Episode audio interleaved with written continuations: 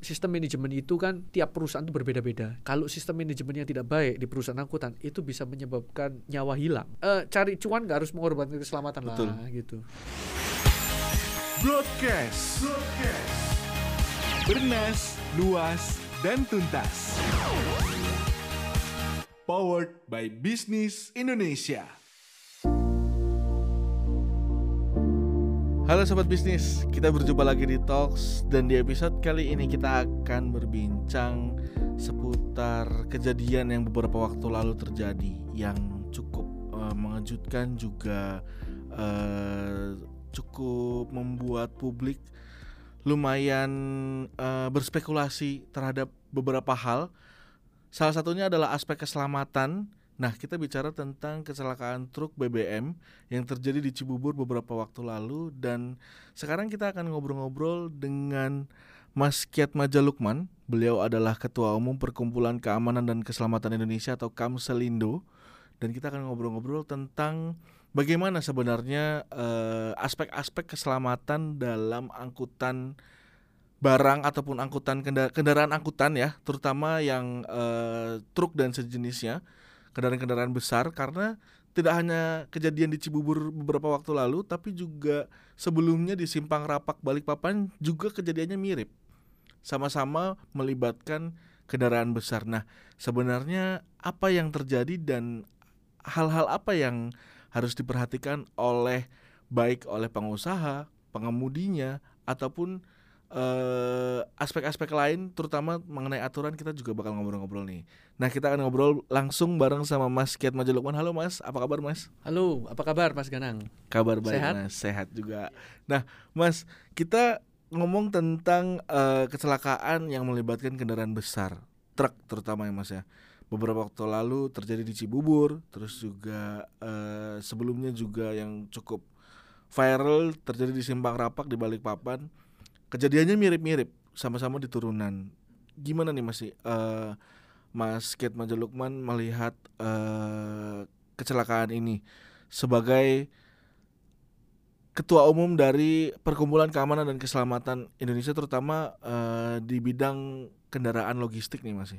Ya, eh, ya terima kasih kesempatannya pertama eh, Mas Ganang. Jadi eh, bicara tentang ke- keselamatan khususnya ya ini kita bicara lebih banyak tentang keselamatan eh, di di apa namanya di- khususnya di angkutan barang. Ini masih merupakan PR kita bersama untuk untuk sege- eh, untuk ditingkatkan dan diperbaiki. Kalau kita mengaca pada dua kejadian yang lalu, khususnya di Simpang Rapak sama di eh, kejadian yang di Cibubur, Cibubur, kemarin, hmm. kejadian Cibubur kemarin, itu ada beberapa hal yang bisa kita kita eh, tarik kesimpulan ya. Nah, eh, bicara tentang keselamatan tentunya ada banyak aspek. Kalau di Indonesia sendiri kan ada lima pilar of road safety ya. Pertama itu tentang jalan yang berkeselamatan, tentang sarana kendaraan yang berkeselamatan, kemudian eh, apa em, personilnya ya, personil yang berkeselamatan, kesehatannya dan juga tentang penegakan hukumnya. Jadi kalau kita bicara bicara tentang kejadian kemarin, itu ada beberapa hal yang bisa kita tarik. Pertama di Simpang Rapak sama di Cibubur kemarin itu dua-dua jalannya menurun Betul. Jalannya menurun sehingga ketika terjadi eh, apa berhenti ya kendaraan-kendaraan berhenti menunggu lampu merah di di sebelum lampu merah kemudian ada truk yang kebetulan eh, lewat di situ juga nah truk tersebut eh, disinyalir tidak bisa pengeremannya tidak efektif Betul. sehingga terjadi yang namanya remblong dan mengakibatkan korban yang begitu beg- begitu banyak. Karena kalau kita bicara tentang jalan menurun ini cukup menarik gitu ya di- di- dibandingkan sama jalan yang datar. Ya. Kalau jalan menurun tentunya eh, peran pengereman itu berfungsi sangat vital sekali, sangat vital. Kalau truk turun, truk dalam keadaan turun, kalau rem dia gagal, tentunya kendaraan itu akan terus turun. Ya. Akan terus turun. Eh, sama halnya ketika dia nanjak. Ketika nanjak, remnya gagal ya dia mundur. Akan akan memunduri kendaraan di di di belakangnya. Jadi eh, sebenarnya kalau kita bicara jalan turun atau jalan naik gitu ya, di luar negeri juga ada jalan turun jalan naik gitu. La- Lampu merah jalan turun jalan naik. Nah, kalau bicara seperti itu berarti kita mulai eh, mengalir lagi ke arah kendaraannya bagaimana. Habis gitu pengemudinya bagaimana gitu ya. Karena memang me- untuk naik untuk turun itu diperlukan keterampilan tertentu. Contohnya misalnya begini, ketika kalau kita kebanyakan apalagi kendaraan di Indonesia ini kendaraan manual ya. Ya. Ketika kendaraan berhenti, kalau kita telat gitu ya eh, melepas kopling dan menginjak Ya, gas, ya. mobil itu bisa mundur gitu ya, at- Ya, at- at- at- at- eh, bisa mundur. Nah ini ini dibutuhkan tentunya dibutuhkan keterampilan pengemudi yang khusus. Sama halnya juga ketika turun, rem kendaraan truk itu sangat berbeda dengan kendaraan biasa. Ya. Apalagi rem kendaraan di Indonesia ini menggunakan yang namanya AOH. Ini mohon maaf agak sedikit teknis. Ya, ya. Karena kalau AOH itu begini, eh, kalau kita pakai kendaraan biasa itu mengandalkan eh, injekan kaki kita itu udah cukup untuk mendorong minyak rem Minyak rem. kepada ke piston-piston yang ada di ban untuk melakukan pengereman. Tapi kalau truk ini kan masa masanya besar, jadi mobil itu berat. Tidak cukup hanya diinjak kaki begitu untuk mendorong minyak rem. Nah, dibantu sama tabung angin biasanya. Betul. Tabung angin. Tabung angin ini kalau kita injak dia des gitu memberikan tekanan yang sangat keras kepada piston di ban itu untuk melakukan pengereman. Tapi kalau diinjak terus des des des des des des begitu, Anginnya habis. Anginnya habis. Nah, angin habis itu sama dengan tidak ada angin sama dengan tidak ada rem. Betul. Apalagi kalau begini terus ya. Tidak ada angin sama dengan tidak ada rem. Ketika tidak ada rem, pengemudi pasti bingung. Sama kejadian itu tidak hanya kejadian di lampu merah. Ingat gak beberapa waktu lalu yang dump truck di Bandung Oh ya. kilometer 91 yang, yang banyak juga korbannya itu. Ya. Itu sama, dia turun terus tapi karena eh, kemampuan pengemudinya kurang memahami eh, penggunaan kendaraan eh, AOH ya, air over hydraulic, akhirnya hari itu terjadi. Nah, ini nyambung juga ke kelangkaan pengemudi. Kalau ka- ka- ka- kalau kita bicara tentang tentang pengemudi ya, ke kelangkaan pengemudi.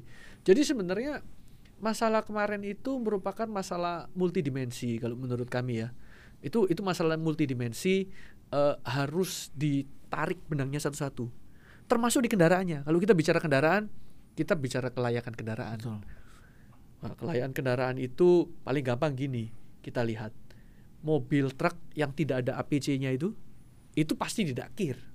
Mobil truk, dump truck khususnya misalnya ya. Kalau tinggi bak dia melebihi 1,2 meter, ya kemungkinan besar nggak kir. Karena kalau dia kir pasti ditolak. Begitu dia nggak kir, udah yang lain pasti nggak diperiksa. Nah ini ini ini ini yang yang yang jadi concern kita sih kalau kalau di Cibubur kemarin eh, merupakan permasalahan yang yang kompleks ya dan Ya. dan multidimensi. Kalau kita bicara tentang tadi Mas eh, Lukman juga bilang kalau uji kir itu juga salah satu hal yang di Indonesia sendiri ya seperti kita ketahui salah satu metode yang dimiliki pemerintah untuk gimana caranya mengantisipasi eh, terjadinya kecelakaan karena uji kir bisa dibilang eh, uji kelayakan kendaraan di lapangan gitu kan. Nah, menurut Mas Lukman sendiri sejauh mana uji kir itu ampuh untuk eh, bisa dibilang untuk eh, menekan angka kecelakaan terutama kendaraan-kendaraan besar itu, Mas? Uji kir ini eh, sekarang di bawah ke- apa di bawah naungan pemerintah daerah walaupun Ya. regulasinya dari Kementerian Perhubungan. Jadi tiap-tiap daerah itu menyelenggarakan penyelang- sebagai penyelenggara uji uji berkala. Eh, ada beberapa daerah yang yang tidak memiliki fasilitas seperti itu ya. Kayak Oke. di ya kita bicara di pulau-pulau luar lah atau di provinsi-provinsi yang agak jauh dari dari Jawa itu eh, masih sulit peralatan untuk melengkapi semua peralatan 11 poin pengujian penguji berkala itu. Nah, kalau ke- kejadian ini kan kejadian di di Jakarta ya barusan sama sama di Rapak di Balikpapan. Eh, itu harusnya daerah itu sudah memiliki tempat pengujian berkala. Betul. Tapi kalau setiap perusahaan itu dilakukan uji berkala, harusnya perusahaan itu relatif aman karena Oke. karena eh, ketika kendaraan itu masuk dilakukan 11 poin pengecekan termasuk pengereman loh. Termasuk pengereman, termasuk eh, emisi, termasuk daya pancar cahaya dan seterusnya, termasuk ketebalan ban. Kemarin kemarin saya baca sedikit eh, tentang yang di Cibubur itu katanya banyak tipis ya. Nah, Oke. Nah, kalau kalau kalau kita bicara eh, itu kalau uji kalau kalau dilakukan uji berkala yang ketat pasti harus ganti ban. Nah, sebenarnya uji berkala ini eh, merupakan bagian yang penting, bagian yang penting. Tapi sayangnya masih banyak yang nggak melakukan uji berkala. Ini ini ini, Oke. ini ini yang harus jadi perhatian eh, pemerintah. Kalau kita bicara di Jakarta khususnya, eh, di data BPS itu kan kendaraan komersil ada sekitar satu juta dua ratus satu juta tiga ratus di DKI sendiri loh. Tapi kapasitas kir di DKI itu hanya 400 ribu setahun. Ketika 400 ribu setahun, setahun dua kali, berarti cuma 200 ribu kan. Nah artinya lebih banyak kendaraannya daripada kapasitas i- ini juga PR.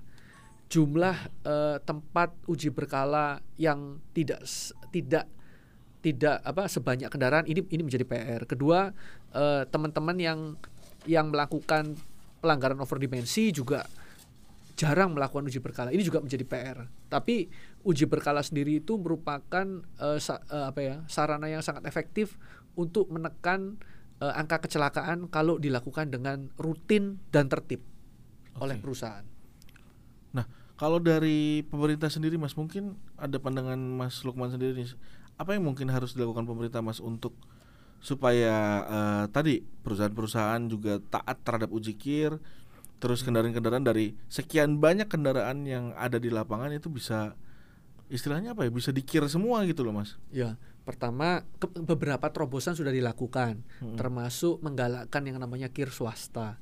Tapi kayaknya kir swasta ini belum terlalu menarik untuk pihak swasta masuk ke bisnis tersebut. Oke. Sepertinya ya, karena ada beberapa hal lah. Yang pertama, retribusi kir di DKI itu kan 92.000 ribu. Ini, ini contoh aja nih, retribusi kir. Jadi itu yang seharusnya dibayar, yang seharusnya dibayar ya sama perusahaan angkutan untuk untuk mengekirkan kendaraannya. Uji- melakukan uji berkala maksudnya. Nah, kalau kalau ya, perusahaan angka segitu tidak tidak menarik sehingga untuk menambah kapasitas ini ini eh, program ini menjadi jadi jadi jadi kurang kurang efektif gitu. Mm. Ini ini dari segi penambahan kapasitas. Nah, kedua, ini permasalahan odol, overloading, overdimensi. Sebenarnya kalau bicara odol udah lama ya, Ya. termasuk di harusnya kan zero odol 2023 harusnya. Tapi nampaknya mungkin uh, akan Mundur sedikit, lagi. akan mu- mundur dan sedikit tertunda.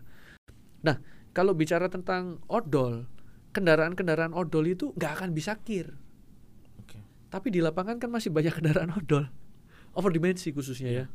Jadi, nah kendaraan-kendaraan ini nggak akan kir. Pertanyaannya siapa yang menertibkan mereka di lapangan? Nggak semua kendaraan itu masuk ke jembatan timbang. Nggak semua loh. Jadi jembatan timbang itu hanya ada di jalan-jalan nasional, khususnya di daerah eh, Trans Jawa, khususnya ya. Ada juga di Trans Sumatera. Tapi untuk kendaraan yang beroperasi Jakarta Jabotabekan misalnya Mhm. gitu atau Jakartaan, dia nggak akan masuk ke jembatan timbang. Karena merasa jadi Jakarta aja ya Iya, operasionalnya. nggak, nggak, nggak akan. Nah, mereka nggak kir, mereka nggak masuk jembatan timbang. Terus habis gitu, eh, gimana tertibnya? Nah, ini in- ini yang yang yang harusnya pemerintah pikirkan bagaimana menertibkan kendaraan-kendaraan yang tidak melakukan uji berkala dan juga tidak masuk ke jembatan timbang. Oke.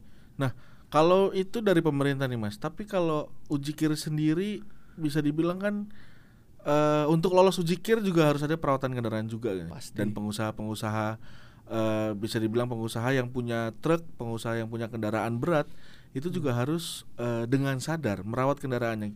Itu gimana Mas? Eh, pandangannya Mas Lukman sendiri sejauh mana pengusaha-pengusaha itu sadar akan keselamatan ke- eh, operasional kendaraannya Mas? Ya, eh, terus terang kalau dari kami cukup prihatin ya, karena karena sebenarnya kesadarannya itu masih minim kalau Oke. kita bicara pengusaha. Hal ini bisa dibuktikan sih dari data Spionam, sistem informasi angkutan umum milik Kementerian Perhubungan itu ada 10.000 ya eh, di- yang terdaftar, yang memiliki sistem manajemen keselamatan perusahaannya hanya 16. 16. Mungkin Dari sekarang sepuluh ribu. dari 10.000 ribu mungkin sekarang nambah sedikit lah bisa mungkin di sekitar 20-an tapi nggak nggak signifikan angka angkanya bertambah Apa itu penyebabnya bisa sebanyak itu yang tidak mengikuti Eh, aturan itu, Mas? ya eh, kita bicara perusahaan truk dulu perusahaan truk ini saya rasa nggak cuma di Indonesia di belahan mana pun di dunia selalu diawali dengan perusahaan keluarga biasanya atau a- atau Oh. perorangan lah perorangan Eh, beli satu dua coba jalan gitu ya terus apalagi di Amerika itu banyak eh, apa truck owner truck owner operator oke. namanya owner operator gitu ya, ya pemilik yang mengoperasikan sendiri Iya, iya. Nah, ke- nah kesadaran kesadaran eh, ka- ka- berangkat dari segala keterbatasan, mencoba mengadu nasib gitu ya, Oke. mengirimkan barang orang ke satu tempat ke titik lainnya. Nah, otomatis em, SMK itu sistem manajemen keselamatan di perusahaannya dipikirkan paling belakang. Yang penting dia dia, dia berusaha dulu. Ini ini agak beda sama perusahaan airline. Kalau kita bicara perusahaan angkutan darat, ada angkutan udara, ada angkutan laut. Ya. Angkutan udara, angkutan laut pemainnya lebih sedikit. Rata-rata kalau di udara kan nggak sampai lima, eh lima mungkin ya, li, eh, ya, nggak nggak nggak banyak lah. Nah perusahaan ini itu high- highly regulated. Kenapa? Agak beda sama darat. Kalau darat masih rusak, fatali, tingkat fatalitasnya mungkin masih kecil gitu. Iya. Mas, masih masih kecil-kecil gini. Tiba-tiba dia dia rusak di pinggir jalan, dia minggir, ya udah tinggal kirim montir, bisa Iya. diperbaiki di situ. Itu, itu, itu kalau jalan, angkutan jalan. Tapi kita bicara angkutan udara, terbang, kemudian pilotnya bilang, eh sorry ini ada yang ketinggalan rusak. Oh bingung kan, turun semua penumpangnya bisa kaget gitu. Nah, nah ini oleh karena itu sistem preventive maintenance di angkutan udara itu jauh lebih baik.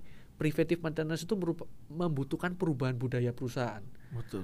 Artinya dulu yang jadi secara prinsip mobil itu ketika keluar dari kandang dia itu tidak boleh rusak sampai nanti balik ke kandang dirawat eh, dia jalan lagi. Tapi kalau kalau eh, budaya budaya perusahaan di Indonesia ini rata-rata kan masih mengutamakan reactive maintenance. Artinya ketika rusak baru Rusak baru diperbaiki diperbaiki. gitu ya. Rusak diperbaiki, kirim story cari bengkel sana lah kan gitu ya. Betul. Nah, ini, ini ini yang harus sedikit dirubah karena kadang-kadang ketika kerusakan di jalanan itu nggak semuanya berisiko rendah loh.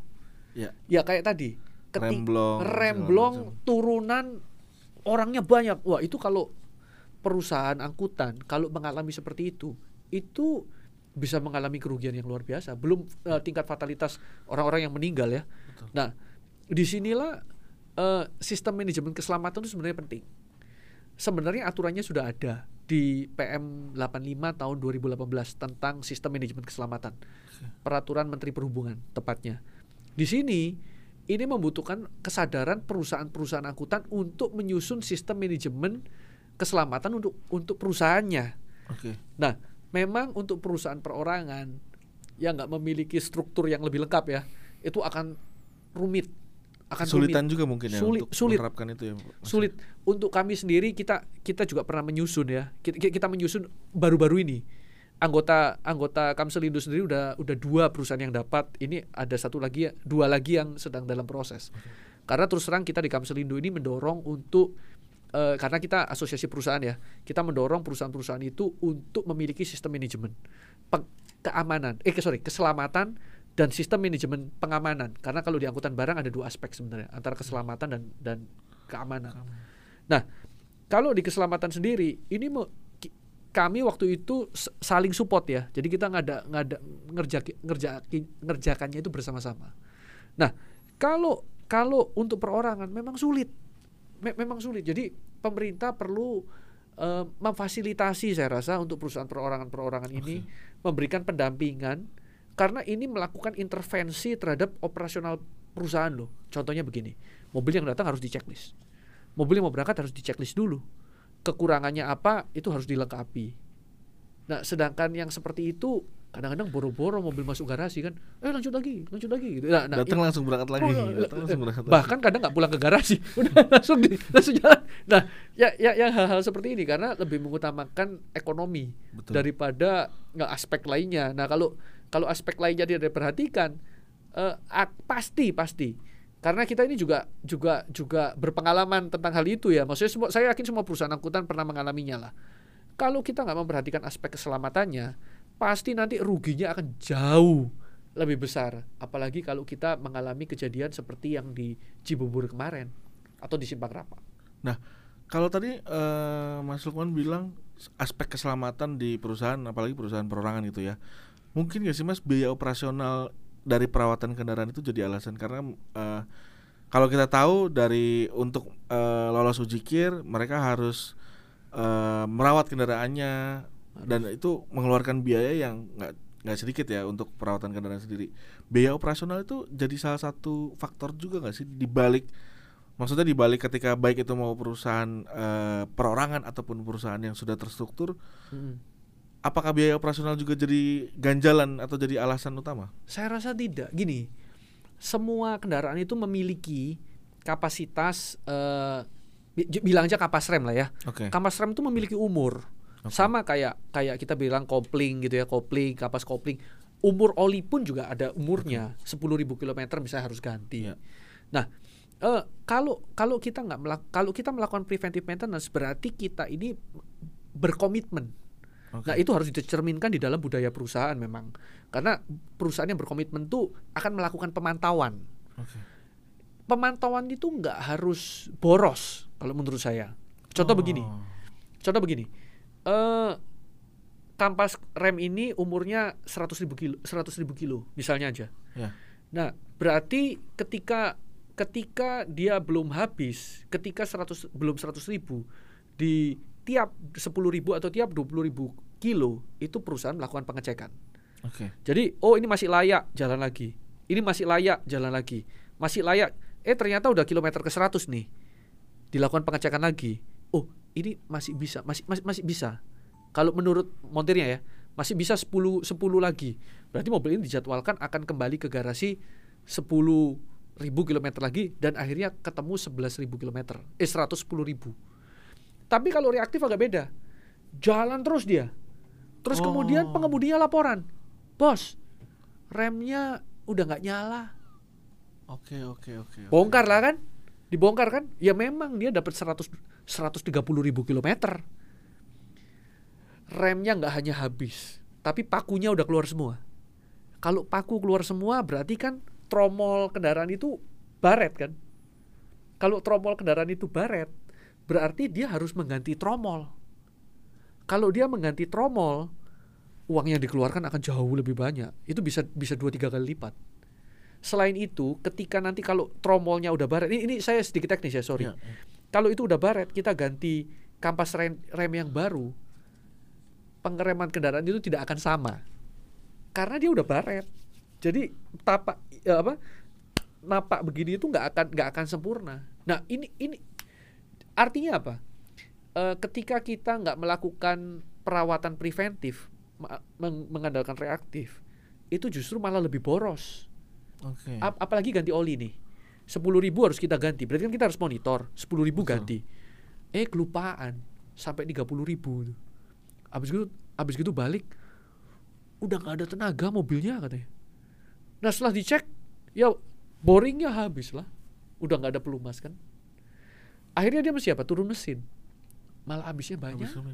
Habisnya banyak. Nah, hal-hal seperti ini kadang-kadang saya rasa bukan karena eh, apa ketidakmauan, tapi mungkin ketidaktahuan, Keti- ketidak ketidaktahuan. Nah, karena ya tadi semua itu belajar dari eh, otodidak ya, perusahaan keluarga awalnya perusahaan perorangan awalnya owner operator It- it- itu masih banyak loh. Owner Ya, operator ya, di Indonesia itu masih banyak. Karena karena eh, mobil-mobil kecil khususnya yang ngangka, ngangkut barang sembako itu didominasi sama owner operator itu. Owner operator. Bak terbuka biasanya ya, ngangkut sayur. Nah Ya, ya. itu habisnya malah lebih banyak. Jauh lebih banyak. Nah makanya ini ini sebenarnya sedangkan kalau kita bicara eh, apa di bidang angkutan gitu ya sekolah Ya. sekolah sekolah bukan sekolah sih pendidikan di bidang angkutan ini kan masih sangat minim tidak hanya untuk pengemudinya untuk pengusahanya juga. Untuk pengusahanya juga. Makanya kami mengajak sih teman-teman eh, untuk ya paling enggak sistem manajemen se- seperti yang saya sampaikan tadi juga. Sistem manajemen itu kan tiap perusahaan itu berbeda-beda. Cuman perusahaan angkutan ini sistem manajemennya itu eh, kita harus perhatikan. Kenapa? Kalau sistem manajemennya tidak baik di perusahaan angkutan itu bisa menyebabkan nyawa hilang. Nah oleh karena itu penting sekali perusahaan untuk menyusun sistem manajemen keselamatan karena ujung-ujungnya kita ini berusaha kan untuk untuk selain untuk mencari profit ya, Ya. tapi juga untuk eh, apa eh, mengirimkan barang untuk kepentingan eh, negara gitu, kepentingan nasional gitu kan, meningkatkan perekonomian gitu. Jadi jadi ini ini, ini nggak dan nggak harus mahal intinya itu sih. Kalau tadi eh, Mas Lukman bilang ketika kita punya perbandingan gitu ya perusahaan dengan perusahaan perorangan dengan perusahaan yang memang sudah punya manajemen dan sudah mengelola sistem manajemen keselamatan. Bukan biaya yang jadi permasalahan. Lalu apa nih Mas yang kira-kira bisa jadi solusi yang bisa jadi eh, membantu menyelesaikan masalah dari perusahaan baik itu perusahaan perorangan ataupun perusahaan yang membu- sudah memiliki sistem keselamatan supaya sama-sama bisa memperhatikan eh, kendaraannya nih ketika Hmm. beroperasi. Jadi eh, apa nih kira-kira yang mungkin dari pandangan Mas Lukman bisa jadi solusi dan bisa diterapkan juga kemudian hari supaya hal-hal seperti kemarin tidak terulang lagi gitu ya supaya Ya. tidak ada kecelakaan lagi yang melibatkan kendaraan-kendaraan besar mas Betul. Jadi eh eh, saya lihat sih bukan lebih ke masalah biaya, tapi masalah ketidaktahuan gitu. Kalau kalau di edukasi berarti ya edukasi ya? edukasi. Nah edukasi ini bisa didapat teman-teman melalui berbagai macam berbagai macam channel ya. Oke. Eh, sementara Kementerian Perhubungan sendiri eh, bisa, tapi mungkin kadang-kadang teman-teman oh mendaft nanti nanti apa eh, SMK sendiri di PM 85 tahun 2018 itu mudah diunduh di internet. Jadi jadi jadi itu i- i- itu bisa di-download lewat internet Mm-mm. itu ada elemen-elemennya yang harus perusahaan ikuti. Kami sendiri di Kamselindo kami sangat terbuka untuk perusahaan-perusahaan angkutan kalau mau bergabung silakan karena kami juga Oke. juga sering melakukan sosialisasi tentang SMK tersebut. Itu merupakan core kami karena ya. Oke, oke. Nah, artinya kalau tahun ini mungkin kita akan selenggarakan lagi tentang SMK. SMK itu model di kami itu kami membantu pemerintah untuk mensosialisasikan, tapi nanti teman-teman tetap harus eh, mendaftar ke Kementerian Perhubungan untuk mendapatkan eh, SMK dari perhubungan karena itu berbentuknya kayak sertifikat perusahaan ini oke, oke. sertifikat SMK dari Kementerian Perhubungan gitulah ya. Nah, artinya di, di kami kami membantu perusahaan untuk eh, sama-sama belajar. Jadi kami kami, kami memfas- memfasilitasi hal itu. Tapi teman-teman itu bisa kok eh, download eh, karena itu terbuka itu peraturan pemerintah, pelajari elemennya, kemudian cobalah implement itu di dalam perusahaannya. Karena kalau perusahaan yang perusahaan yang memiliki manajemen yang berkeselamatan, saya yakin, saya yakin itu kendaraannya juga akan lebih diperhatikan. Nah, Oke.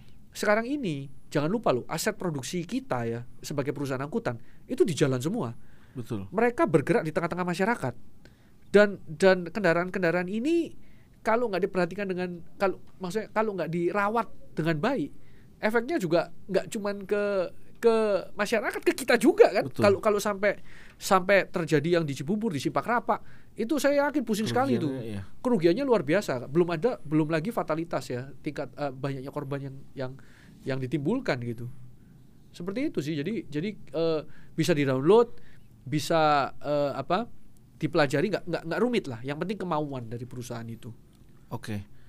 Pelajaran apa sih Mas dari pandangan Mas Lukman yang bisa diambil dari kecelakaan truk yang terjadi beberapa waktu lalu, baik yang di Cibubur, yang di Simpang Rapak Balikpapan ataupun eh, kecelakaan-kecelakaan truk lain, hal apa nih Mas yang bisa diambil pelajaran apa? ya saya rasa begini eh, memang se- fungsi dari perusahaan itu adalah untuk mencari profit gitu ya Betul. itu, itu fungsi dari perusahaan tapi saya yakin keselamatan itu merupakan aspek penting yang tidak integral aspek integral yang tidak bisa dipisahkan dari ketika kita mencari keuntungan ketika kita mencari keuntungan khususnya kita di perusahaan angkutan kalau kita bicara di perusahaan makanan ya food safety itu menjadi menjadi menjadi ujung tombaknya lah. Kalau di kita ini keselamatan itu harusnya menjadi ujung tombak. Kendaraan yang selamat itu akan meningkat eh, perusahaan yang berkeselamatan itu akan meningkatkan reputasi perusahaan juga. Artinya eh, mengirimkan barangnya dengan selamat, Betul. Tidak tidak meng- eh, ketika kita berusaha tidak mengakibatkan dampak terhadap masyarakat yang anu ya yang tinggi gitu ya. Ya. Jadi jadi hal ini perlu diperhatikan eh, sela- sebagai eh, pengusaha selain mencari keuntungan juga mengutamakan keselamatan. Memang selama ini kalau kita lihat di perusahaan angkutan odol itu kenapa sih gitu ya? Karena karena ya memang eh, apa ke tuntutan atas beban biaya yang terus meningkat. Ini, ini, ini- ini kalau boleh boleh ngomong terus terangnya ya, tuntutan atas kebutuhan biaya yang terus meningkat. Tapi kan begini, eh, hal itu kan, tapi dengan berusaha itu kan kita juga bisa loh melakukannya secara berkeselamatan. Nah, SMK itu nggak harus mahal kok. SMK di perhubungan itu gratis, Bu- bu- bukan bayar, gratis itu. Jadi tinggal kemauan perusahaan sendiri. Memang rumit karena kita harus menyusun, Ya. membutuhkan tenaga, membutuhkan waktu. Nah, tapi kalau itu eh, apa eh, filosofisnya kan kalau itu kita lakukan dengan baik, tentunya perusahaan kita juga akan aman, selamat. Nah, kalau kita aman dan selamat, tentunya profit akan datang gitu kan. Ya. Nah, jangan sampai nanti karena kerugian eh, yang begitu besar ya, akhirnya perusahaan harus tutup. Nah jadi ini ini, ini, ini harus menjadi perhatian kawan-kawan juga. Nggak nggak nggak sulit kok. Yang penting ada kemauan aja untuk menuju ke arah yang uh, lebih baik dari sisi keselamatan. Oke, terakhir nih Mas nih, adakah saran atau pesan untuk terutama untuk pengusaha uh, kendaraan logistik ataupun Ya. pengusaha yang memiliki truk untuk transportasi mereka atau mungkin untuk pengiriman barang, apa Mas pesan untuk uh, mereka-mereka para pengusaha Hmm. yang menjalankan kendaraan besar, kendaraan berat supaya tidak terjadi kecelakaan lagi ke depannya, Mas? Ya, nah tadi eh lima pilar of road safety itu sebenarnya eh, bisa menjadi panduan ya. Tapi di kita kita lebih banyak ke sarana, sarana kendaraannya, eh, sistem manajemennya juga, eh, orangnya ya, personilnya.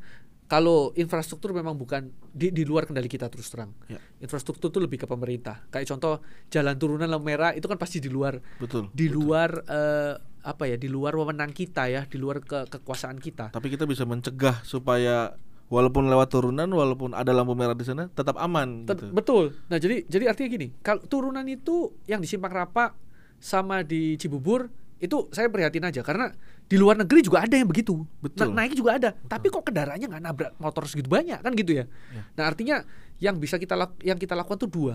Pertama, dari aspek pengemudinya, dari aspek kendaraannya. Dari aspek pengemudi ini nggak bisa dipungkiri. Kecelakaan terbesar itu karena human error.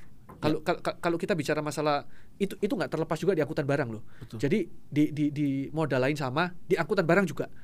Di dari dari data yang kita kumpulkan di anggota ya, itu kira-kira 70 sampai 80% itu human error. Karena kendaraan nggak menabrakkan dirinya sendiri. Betul. Nah, nah artinya eh, pasti di faktor manusianya. Sebagian besar dari 80% itu ngantuk biasanya. Oke. Ngantuk salah satunya.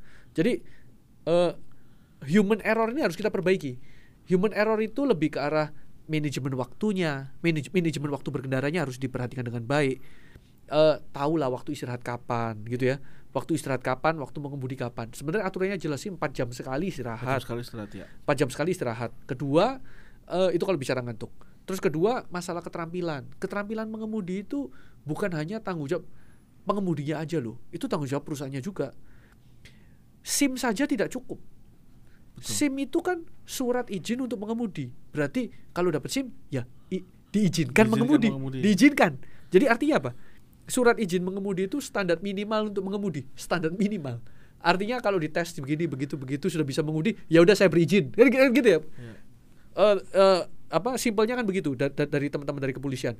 Tapi eh, kewajiban perusahaan untuk meng- mengupgrade kemampuan pengemudinya. Karena karena ya keterbatasan fasilitas pengujian nggak mungkin kan? Oh dibawa ke Bandung semua coba turunan begitu semua. Kan, kan- kan- kan sulit dilakukan. Nah artinya kewajiban pengusaha kewajiban pengemudi pengusaha tentunya untuk terus mengupgrade keterampilan pengemudinya. Keterampilan mengemudi angkutan barang itu tidak hanya eh keterampilan pengemudi angkutan barang itu tidak hanya mengemudi. Karena dia juga harus memahami karakteristik barangnya cara menghitung barang gitu ya. Ya, ya, ya, ya ada skill-skill tambahan yang dia perlukan. Mengetahui eh, apa eh, sifat karakteristik barang yang dibawa. Karena bawa air beda. Air kan bisa begini. Pernah lihat gak yang bawa minyak terus mobilnya jungkit? Ya, Ya, ya. nah itu, itu itu kan dia harus paham kan ya. Maksudnya kenapa bisa terjadi seperti itu? Nah kalau pe- pengereman tentang sistem pengereman tentang berapa kali berapa bar dia harus punya berapa eh, berapa kali kekuatan eh, apa eh, kemampuan pengereman kendaraannya itu itu eh, harus selalu diupgrade keterampilan pengemudinya itu. Terus kemudian kita bicara ke perusahaannya pengusahanya. Sarannya juga ada tadi. Ke- ke- perusahaannya coba tolong teman-teman untuk men- mulai menerapkan sistem manajemen keselamatan di perusahaannya. Itu tidak bayar. Di Kementerian Perhubungan itu gratis. Tinggal konsultasi ke Direktorat Sarana di Kementerian Perhubungan di Direktorat Jenderal Perhubungan Darat. Itu tidak bayar. Nah tapi memang teman-teman perlu menyusun. Menyusun menyesuaikan sama perusahaannya. Diawali dari visi misi jadi visi misi perusahaannya itu harus mencantumkan aspek keselamatan di situ nggak bisa hanya menjadi perusahaan yang paling untung di Indonesia. Ah, itu kan nggak bisa. Nah, artinya artinya kalau kalau SMK diterapkan, dia harus harus bisa menerapkan begini, menjadi perusahaan yang mengedep, me- mencari eh, apa? menjadi perusahaan nomor satu di Indonesia dan mengedepankan selalu mengedepankan keselamatan. Nah, ya kayak kayak begitu. Itu itunya harus mulai dirubah. Artinya apa? Kalau misi dan visi perusahaan itu adalah untuk eh, memfaktorkan keselamatan, tentunya dia akan mulai men- menyesuaikan kegiatan lainnya. Itu perusahaannya. Jadi it- it- itu nggak mahal. Sed- eh, sediakan waktu, alokasikan orang untuk eh, mulai menggarap eh, SMK di perusahaannya masing-masing. Dua. Yang ketiga itu ke kendaraan. Kendaraan. Tentunya kalau perusahaan berkeselamatan, kendaraannya pasti berkeselamatan. Karena gini loh, namanya juga mengutamakan keselamatan. Iya. Masa kendaraannya nggak parkir? Iya kan? Ya ya sedikit banyak lah. Oh iya, kadang-kadang teman-teman bilang begini, oh iya gimana? Tapi kan kita nggak bisa bersaing, makan apa gua kan gitu ya. Nah itu it- it- itu mulai rumit lah. Tapi saya rasa ya bisa lah. Eh, kalau mengutamakan keselamatan kan nggak harus eh, mencari mencari uang kan nggak harus mengorbankan keselamatan dong, Betul, ya kan? betul. Artinya kendaraannya yang mulai dikir lah, kendaraannya mulai dikir, kendaraannya mulai disesuaikan dimensi. Kalau kalau langganannya nggak mau maunya pakai truk odol aja, carilah langganannya nggak pakai truk odol. Lama-lama kan eh, langganan ini juga sadar kan, oh sulit nih cari perusahaan-perusahaan angkutan yang mau odol gitu ya. Nah lama-lama mereka juga akan comply. Jadi eh, perlu perlu apa peningkatan kesadaran nasional lah kalau kalau kalau saya bilang karena saat ini tetap yang diutamakan itu masalah ekonomi sih. Jadi jadi teman-teman tolong sadar dong. Eh, eh, Yang diutamakan gimana cari cuannya ya? cari cuan. Nah artinya eh, cari cuan nggak harus mengorbankan keselamatan Betul. lah gitu. Oke kalau gitu terima kasih banyak Mas Lukman untuk ngobrol-ngobrolnya. Semoga bisa menginspirasi dan menyadarkan sobat bisnis yang mungkin ada di industri ini ya, eh, mungkin masih belum punya SMK tadi itu Mm. standar manajemen keselamatan, kemudian akan membuat SMK atau mungkin langsung membuat SMK di perusahaannya dan semoga ke depannya tentu harapan kita bersama ya mas ya kejadian seperti kemarin tidak terulang lagi Mm. karena pengusaha bisa eh, memanage dan mengatur supaya eh, truk-truknya yang jalan itu sehat Ya. dan juga memperhatikan keselamatan. Seperti tadi Mas Lukman bilang, kalau cari cuan bukan berarti mengorbankan keselamatan. Itu dia. Terima kasih banyak sobat bisnis, sampai jumpa di episode berikutnya.